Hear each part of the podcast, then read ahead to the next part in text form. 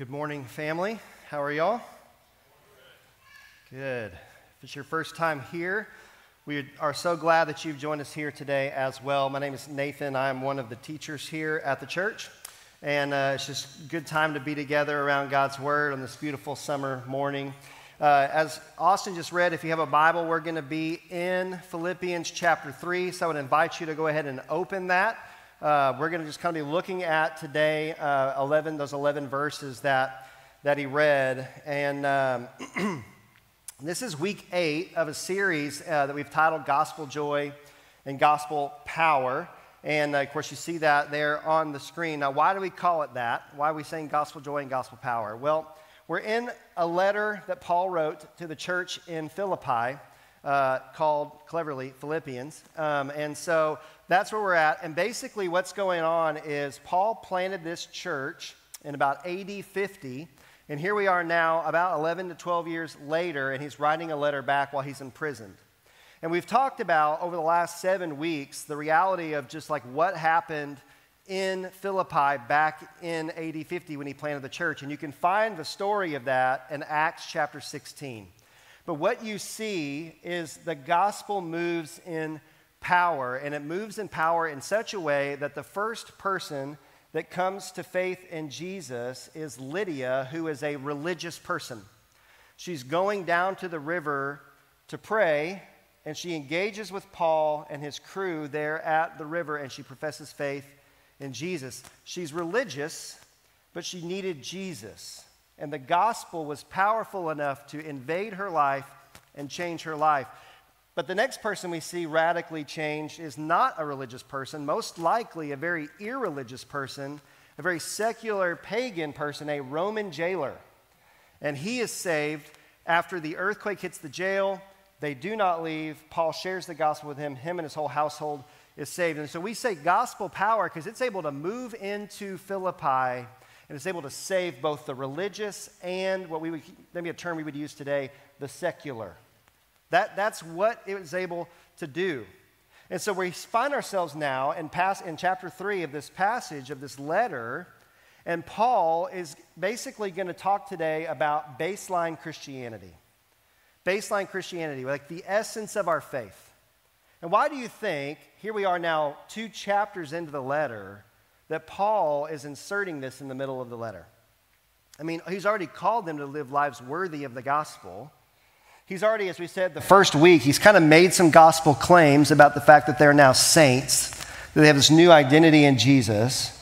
And he's calling them to live lives worthy of the gospel. He's calling them to live for Christ. He's trying to encourage them that God is going to complete the work that he began in them. And yet here he is, now two chapters in, going kind of circling back around to give more of a clear, clear presentation of the gospel.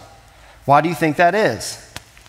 I mean, I've mentioned here the last couple weeks that we don't naturally drift into holding fast to the gospel.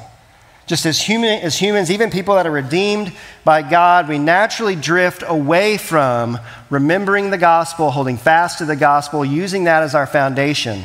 We need constant reminders of the joy, the power, and the good news of Jesus Christ. We need to constantly be reminded of that. We don't graduate from the gospel to deeper truths that are really impactful. The gospel is the foundation and is the way we grow. So, what does Paul say the essence of the gospel is in Philippians 3? Well, I think part of what he's, the part of the way he says it is actually in verse 9, and he basically just says it's to be found in Jesus. Like the result of the gospel is that we are found in Jesus.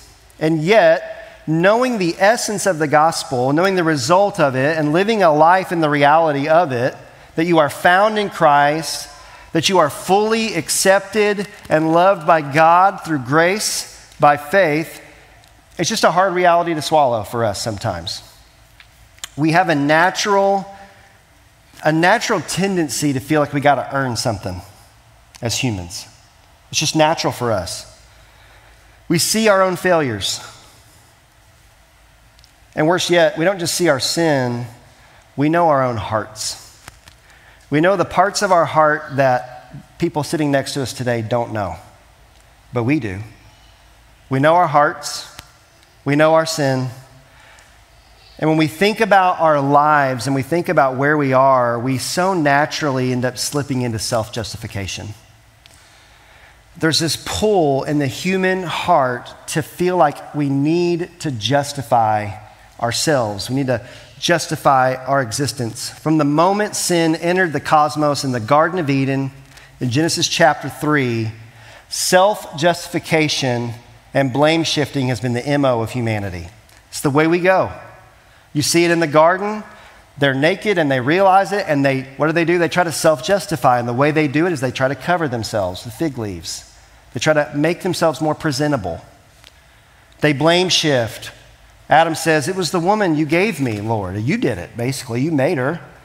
And she's like, It was the serpent that you made that deceived me. We've blame shifted, we self justify, and that's just kind of the way we roll. And yet, to be found in Jesus, to live a life in Jesus actually sets us free from self justification and seeking constantly to establish our own credibility with God and with others. And don't you want a life like that? Don't you want a life that's free of self justification? Free of trying to earn a credibility with God? And I think if you do, and I believe you do because you're here today, this passage from Paul on just kind of baseline Christianity is going to help us see a few things to help us get there. We're going to see three marks of our life in Jesus. Three marks of our life in Jesus. We're also going to see how life in Jesus is actually different than any other way of life our culture or our world has to offer. Three marks of Jesus, how life in Jesus is different from any other way of life. We're going to see how we live this life in Jesus. How do we actually have life in Jesus? How do we obtain it? And then lastly, we're going to see the safety of remembrance. So, three marks of the life in Jesus how life is different than any other way of life, how we actually obtain that life in Jesus, and the safety of remembrance. So, first, like, what are the three markers of life in Jesus? Well, you see all three of them in verse 3 there. So, let's just read it together. For it is we who are the circumcision, we who serve God by his Spirit who boast in Christ Jesus and who put no confidence in the flesh. So there's this is actually an identity statement followed by three marks of that identity. Life in Jesus means being part of the people of God. That's what circumcision represented in the Old Testament. Circumcision was what marked the people of God, specifically the males, in the Old Testament as God actually instituted as a sign to Abraham of the covenant. So, circumcision in and of itself in the Old Testament is not a bad thing, it's a good thing. It marks you out as part of the people of God. But when you transition to the new covenant in the New Testament, Paul uh, specifically in, in his letters refers more to what circumcision pointed to because the mark itself wasn't the point. Even in the Old Testament, it was never the point. It's not the people of God marked by an outward sign in the New Testament on the body, but an inward change of heart. And this even stems from the Old Testament, where Ezekiel, in the prophet Ezekiel, it says, I will give you, I will take away your heart of stone, this is God saying, and I will give you a heart of flesh. A heart of flesh. Really, the, the result of circumcision, the, the sign that it was always supposed to point to, was the fact that we needed actually a new heart. We needed a heart of flesh. We needed to cut away from the heart of stone. God's people in the new covenant in Jesus are marked by a heart of flesh, the circumcision of our heart. So we have a new identity, the circumcision. It's who we are. We're the people of God. And so, what does life look like? What does life look like for the people of God in the new covenant in Jesus Christ? Well, that's what he tells us. And the first mark we see is that it's marked by serving God by his Spirit. You see that right there in verse 3. What does it look like? It looks like serving God by his Spirit. And this is dramatically different from the way ethnic Israel actually served God. There were parts and times in the Old Testament where the Spirit of God would come on a prophet, on a judge, maybe on a king, and would give wisdom, but that wasn't the norm.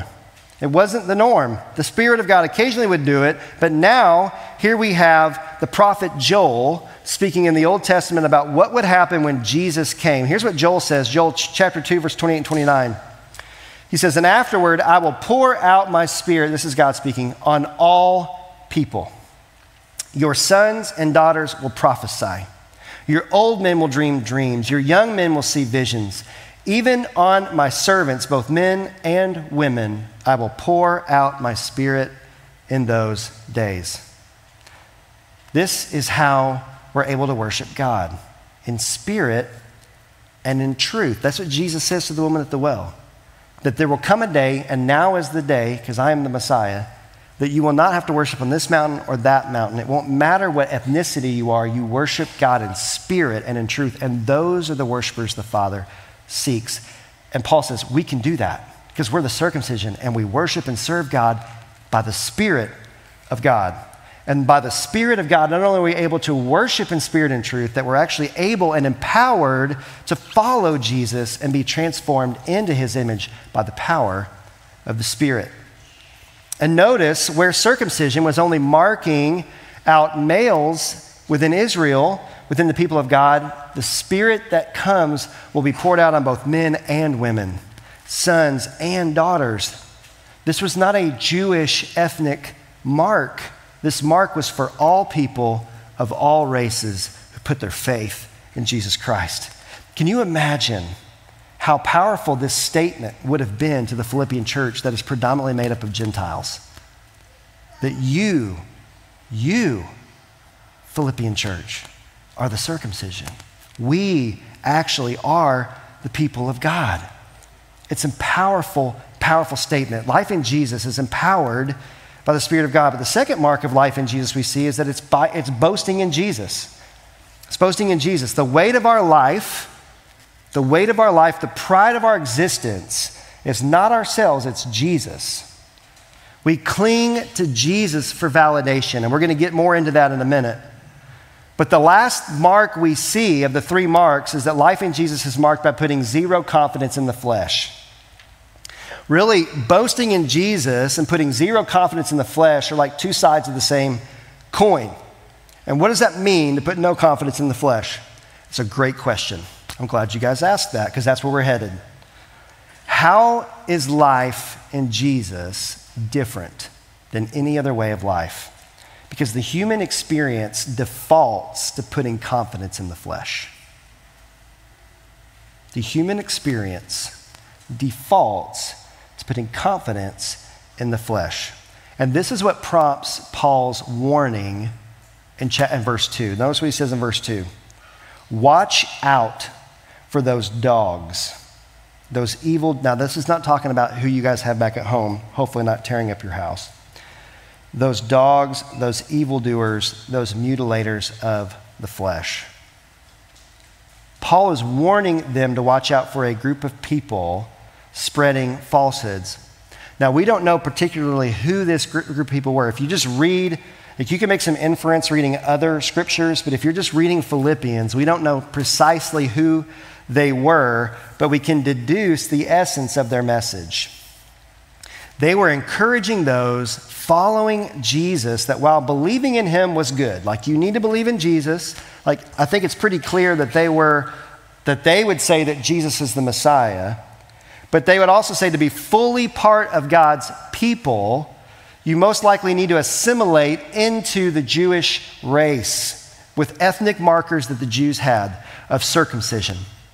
That's where we get mutilators of the flesh. Most likely, they were calling the Philippian church, you need to, yes, believe in Jesus, but on top of that, to add to that, you also need to look and act like a Jew. Most likely based on other letters where these things were going on, like Galatians. And if you look at the way Paul engages with Peter, who falls into this in, the, in Acts, where Peter kind of begins to disassociate with Gentiles, and he wouldn't eat certain things around Jews. Most likely, it's not just circumcision. They're saying you need to have the diet, you need to follow our dietary laws, no pork for you. You need to have certain ceremonies that you follow. And, and Paul rebukes Peter for that because that's not the essence of being the circumcision in the New Testament. One of the aspects that makes life in Jesus unique is that it includes people of all nations, all tribes, all tongues, all languages, people of different skin colors, different backgrounds, different social standings, and cultural beliefs are transformed into one people of God in Jesus, but they retain much of those things that make them different. We here are Christians in America, but we have brothers and sisters in Africa, in Asia, in South America, in Europe, in Australia. And they may, some of them may look like us, some of them may talk like us, but the reality is we all have different languages, we all have different looks, and we retain those things. We don't squash that down.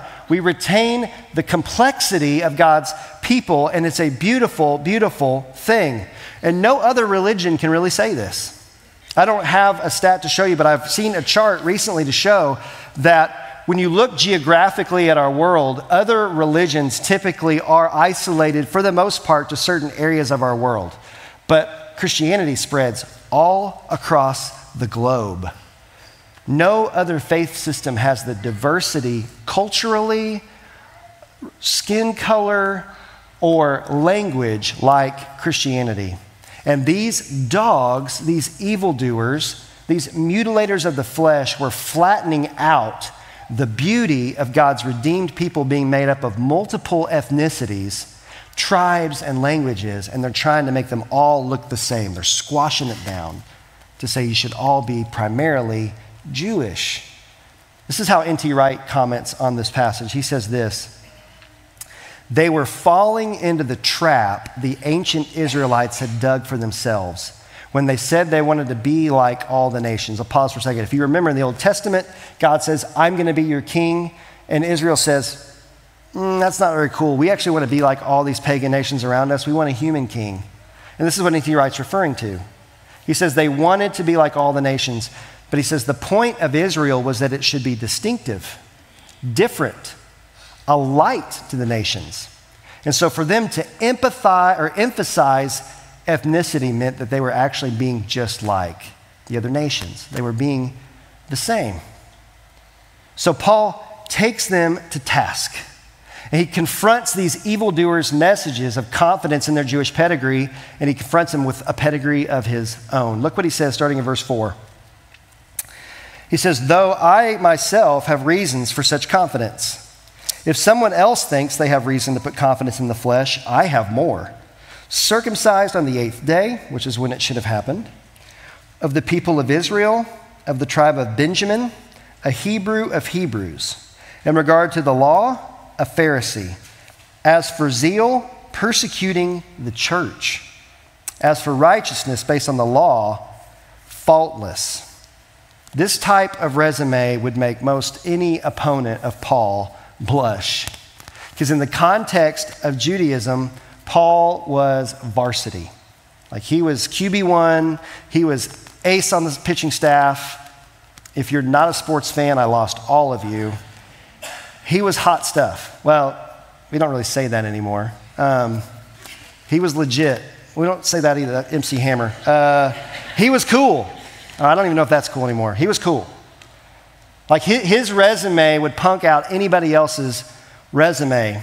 And he's flexing that. But what does he say about his own resume? Like if he says, You're going to put confidence in the flesh, you dogs, well, think about what I've got. Think about what I bring to the table. And then what does he say about what he brings to the table? Here's what he says if you jump down to verse 9. What does he say about his righteousness based on the law? Here's what he says He says, I need to be found in Jesus.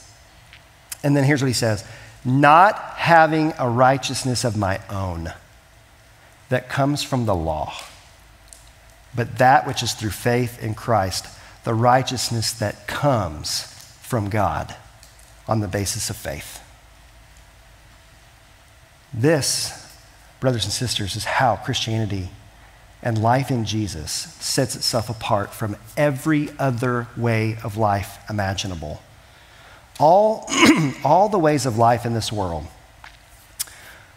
are ways of trying to find righteousness.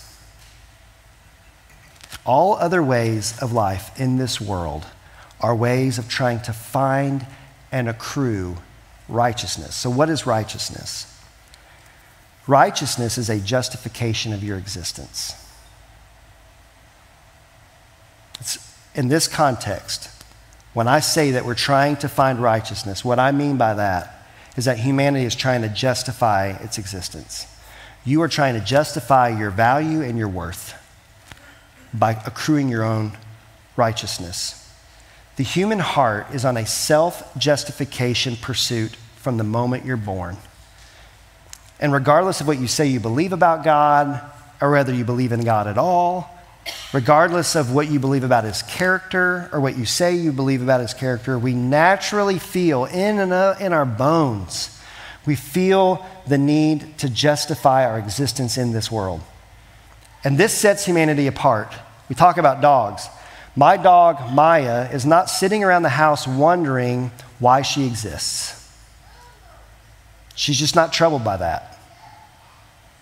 She isn't sitting in her kennel wondering if she really deserves to be in our family. This is a human problem. Why is that? Because we're made in the image of God. We're made in the image of God. And Genesis 1 says that we are made in his image. And one of the aspects of being made in, made in the image of God, as Ecclesiastes points out, is that we have eternity in our hearts. Human beings inherently know that life should have meaning and purpose. Like we should have a reason to exist. And our fundamental purpose is to reflect, as image bearers, to reflect the goodness and glory of God as his image bearers into the world that He made. But we've rejected that vocation. And instead, we desire to live as our own gods in the midst of a world that we didn't create. And the reality is, whether we want to admit it or not, this troubles our soul. It troubles our soul because we know it's not right.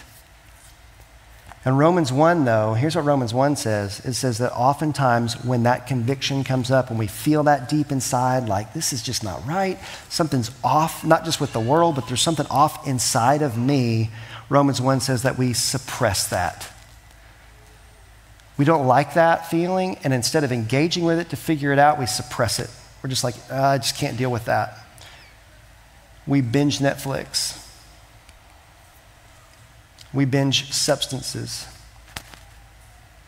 We run away from the fact that we have a nagging feeling that our existence is out of whack with what we were created for because we just can't figure out why.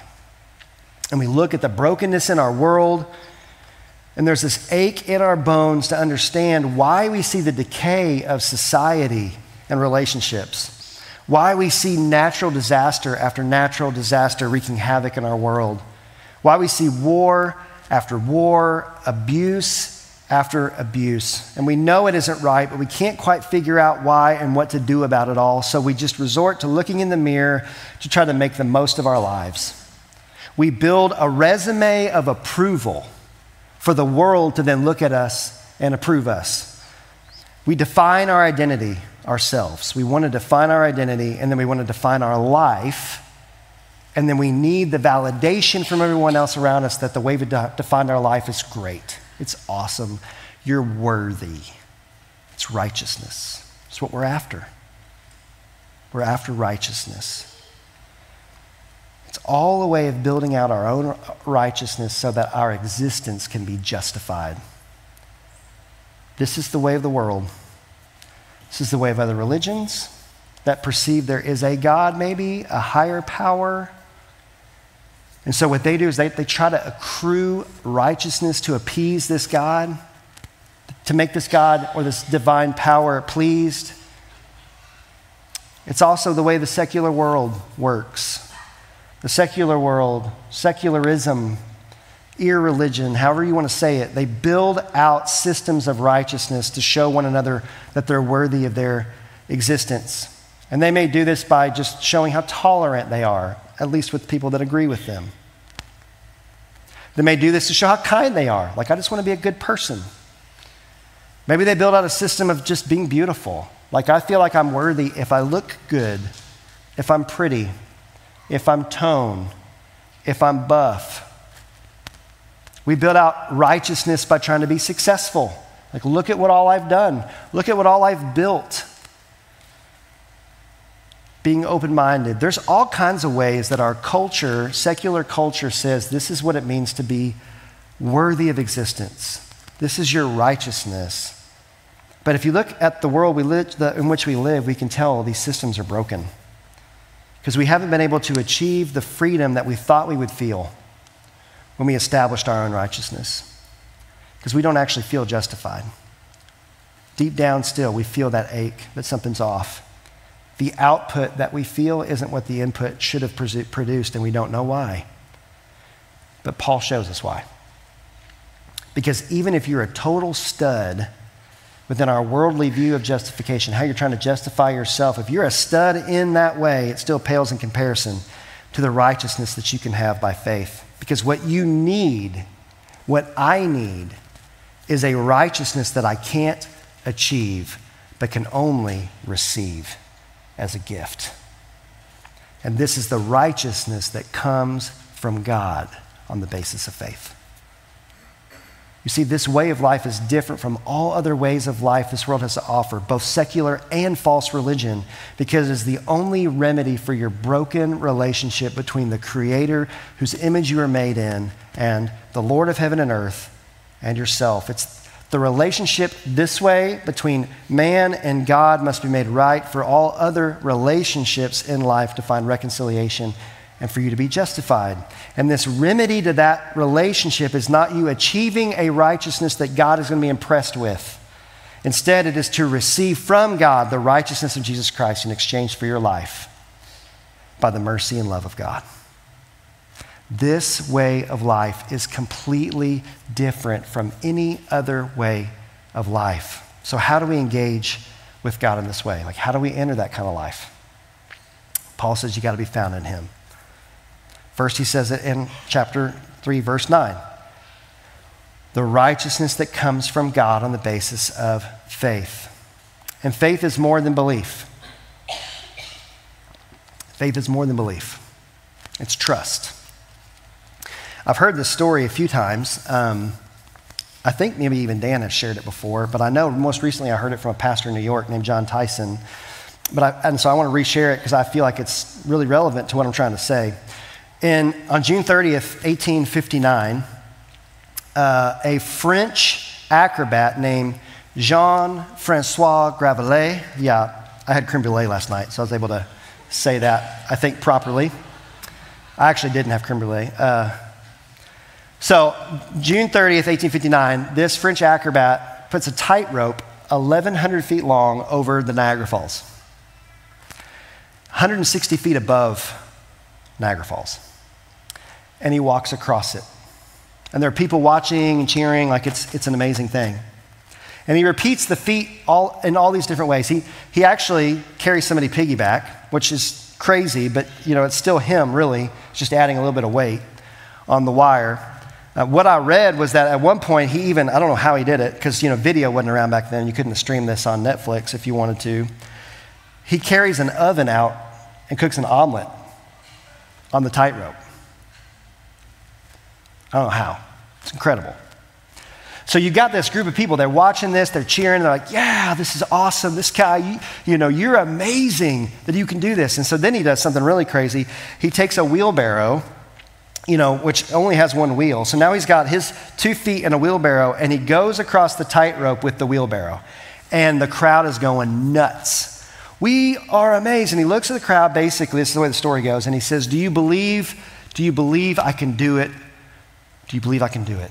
Yeah, we believe you can do it. We believe you can do it. Who wants to get in the wheelbarrow? Wasn't quite as crazy loud there. Not many people, not many takers to actually jump in the wheelbarrow. Jesus is not a French acrobat, but he walked the tightrope of life without falling off into sin. And He's the only one who can be your substitute. But you have to do more than cheer Him from the sideline. We believe you did it, Jesus. You want to get on my back and come with me? Oh, I don't know. If, I don't know. I don't know about that. Righteousness from God on the basis of faith is more than just belief, it's trust. It's getting in the wheelbarrow and saying, I trust you. I trust you with my life. So, how do you decide to do that? How do you get to the point where you can actually decide to trust Jesus? Believe it or not, despite what you may have heard about blind faith, you actually use rationale. Look what Paul says in verse 7. He says, But whatever were gains to me, I now consider loss for the sake of Christ. What is more, I consider everything a loss because of the surpassing worth of knowing Christ Jesus my Lord, for whose sake I have lost all things. I consider them garbage that I may gain Christ. What rationale does Paul use to determine that he's put his trust in Jesus? The very rationale you all were hoping we would talk about this morning accounting. We get to talk about accounting. Paul examines his pedigree and the shape of his life, which within his culture was pretty stellar. I mean, if you think about it, he was trained, we find out in, elsewhere when he talks about his life, I think it's in Galatians, he was trained under Gamaliel, who was a leading rabbi teacher of the day in Judaism. He was a Roman citizen. So he also has all the privileges that being a Roman citizen brought, yet he's a Hebrew of Hebrews. So he's kind of the best of both worlds.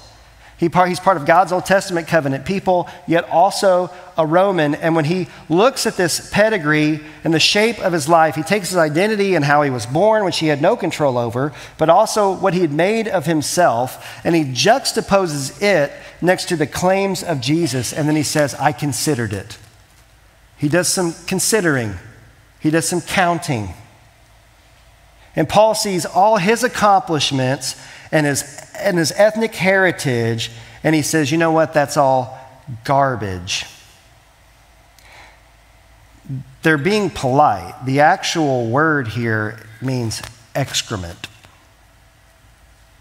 He says, I look at this and it's doo doo. That's what he says.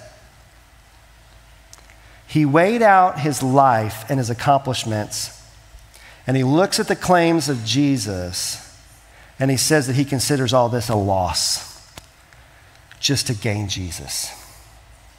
He chooses gospel gains. And when you choose gospel gains, your credit never outweighs the credit of Jesus. He's always worth it. It's never going to be a bad trade. And this is how he can say, For me to live as Christ and to die is gain because when you're found in Christ, He's your life. All else, even good things, are a loss for the sake of Jesus, and they're worth it every time. The good things in your life come from God. But when you build your identity around them, or when you look at your kids and how good they are, and you go, Here's my righteousness, Lord, it pales in comparison to the righteousness that you can be given for free by grace and by faith. But what is more, I just want you to see this is our boast. This is our boast. And saw in verse 3 where he says, We boast in Christ Jesus, this is what he means. Life in Christ is marked by a life where we actually realize the bankruptcy of boasting to God about ourselves and our accomplishments in the flesh. And instead, we boast in Jesus and Him alone. But I want you to see this is more than just some cold accounting calculation to save His hind end or mine. This is to find Christ. To be found in Christ is to be found in Christ in a personal way. Look at how he finishes out in verses 10 and 11. I want to know Christ. Yes, to know the power of his resurrection and participation in his sufferings, becoming like him in his death, and so somehow attaining to the resurrection from the dead. You see, to be found in Jesus is to know Jesus, to know him, not know about him, to know him, to trust him is to know him and to trust. And, and Paul equates knowing Jesus with experiencing Jesus and all that Jesus experienced. Experiences sufferings, experiences death. Just like Jesus was obedient to the point of death, as we said in Philippians 2, Paul understands that knowing Jesus for himself means death, death to self. Jesus says, If you want to come after me, take up your cross and follow me. Death to the ways of the world, both false religion and secularism. Death to sin. Romans says that we, if you're in Christ, you are dead to sin and alive to God. How? Because death isn't the end, it's the beginning. We die so that we can be made alive in Jesus. And this is what it means to be found in Him to know Him, His death, and the power of the resurrection, so that now we can live life in Jesus and in His presence forever and ever and ever. And we do this, Paul says in verse 3, by the power of the Spirit. For it is we who are the circumcision we who serve God by his Spirit, who boast in Christ Jesus and put no confidence in the flesh. Hallelujah. Praise the Lord. Would you consider that? Have you done that? What are you boasting in? What are you boasting in to God? Because He offers the righteousness required by faith. That's it. And because boasting in Jesus as our only hope of true life now and forever is what I believe is at the heart of what Paul says in verse 1.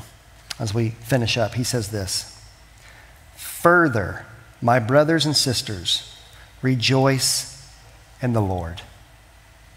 It is no trouble for me to write the same things to you again, and it is a safeguard for you.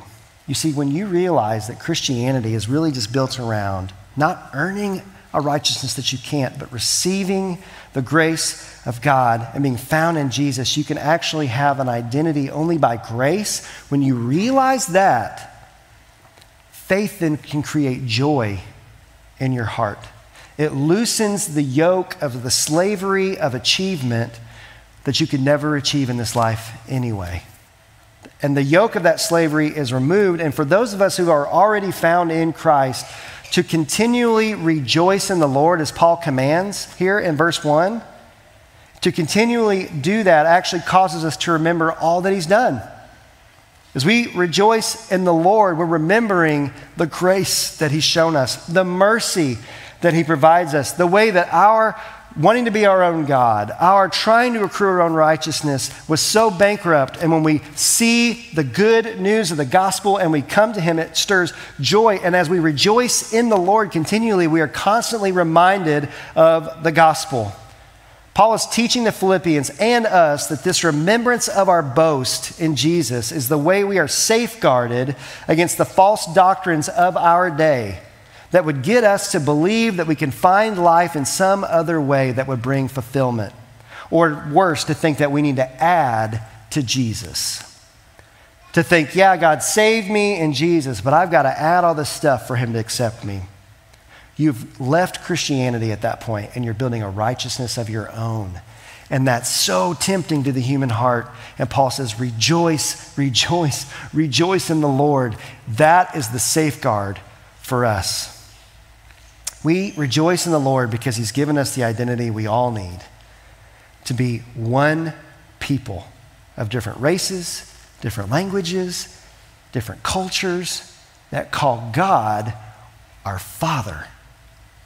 And we are found in Christ Jesus, serving by the Spirit of God and boasting in the finished work of Jesus Christ. Praise his name. This is baseline Christianity, and it's powerful enough to save the religious and the secular. It's the only way to live. So today, as we close and the call to action, if you're here today and you're clearly at least somewhat intrigued by Jesus, if you're here or you're watching online, there's something that's drawn you in. And many of you may consider yourself a follower of Jesus at this point. But others here, maybe you're just, like we said, maybe you're just counting. Maybe you're just considering him today. Wherever you are in the room with your walk with God, let me encourage you, first of all, to just think are you trusting Jesus or are you just believing he's capable to do it? Are you standing there watching him going like, I believe that you are good enough to save me? Or are you actually trusting him? Are you getting in the wheelbarrow, so to speak, with Jesus?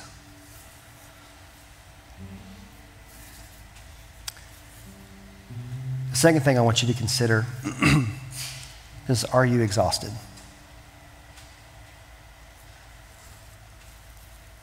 I am, oftentimes. Are you exhausted? It's possible that you're attempting to serve Him apart from the empowerment of the Spirit. Now, what I mean by that is not that if you're a Christian that you don't have the Spirit, because you do. Scriptures promise us that we are sealed at the moment of belief by the Spirit of God. But you also see throughout the scriptures where Christians are more filled, seem to be more filled with the Spirit at certain times. I think a lot of us try to do so much for the Lord out of our own flesh. A lot of times for me, like I'm pursuing the Spirit when I've already hit the end. when I'm dried up, used up, tired, then I'm like, Lord, help me. Give me, this, give me the power to, to move forward. What would it be like for Christian in the room to, to begin your day every day saying, Spirit, would you fill me today? Would you empower me to serve God by you today? And it doesn't mean if you do that that everything will be easy, but what it does mean is that you're going to be serving not out of the flesh, but out of the Spirit of God who is given to us to empower us to live lives worthy of the gospel. And if you're here today and you're not a Christian, then I would say you probably, if you're not exhausted yet, you will be, because a life lived of self justification is exhausting. Because you never feel like it's enough. Trust Jesus. I'm going to let the Spirit, if you would engage with the Holy Spirit of God right now, let the Spirit speak to your heart. Where, what are you boasting in to, to God? What are you trusting in? Are you empowered by the Spirit? Think through those things. Let the Spirit of God speak to you now, and then I'll pray and we'll sing.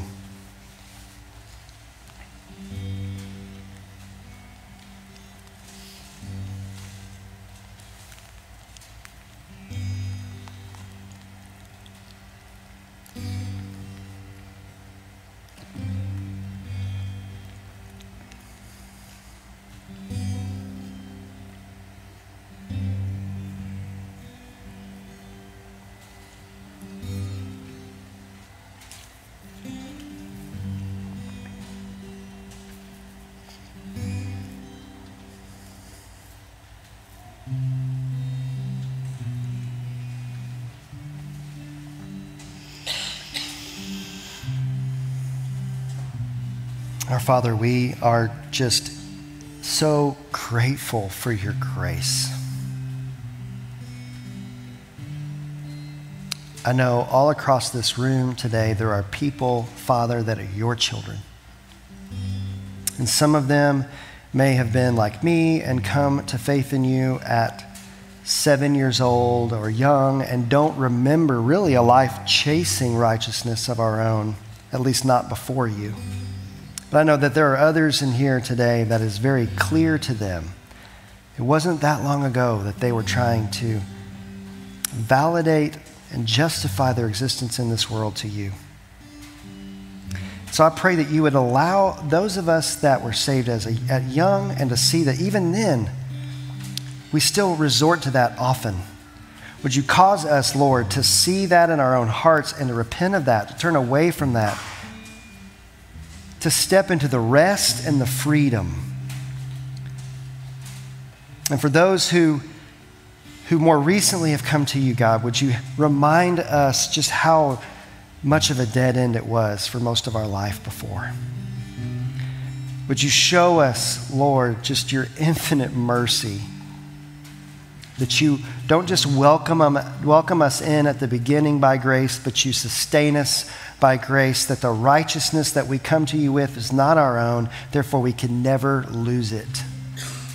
Would you encourage us? And Father, today, if there are people here or online that don't know you, would you right now just reveal your love and your grace to them in such a powerful way? Would you show them, Holy Spirit, how they're pining away for something that they could never achieve? Would you give them rest in Jesus' name and let us worship you in spirit and truth just now? In his name we pray. Amen.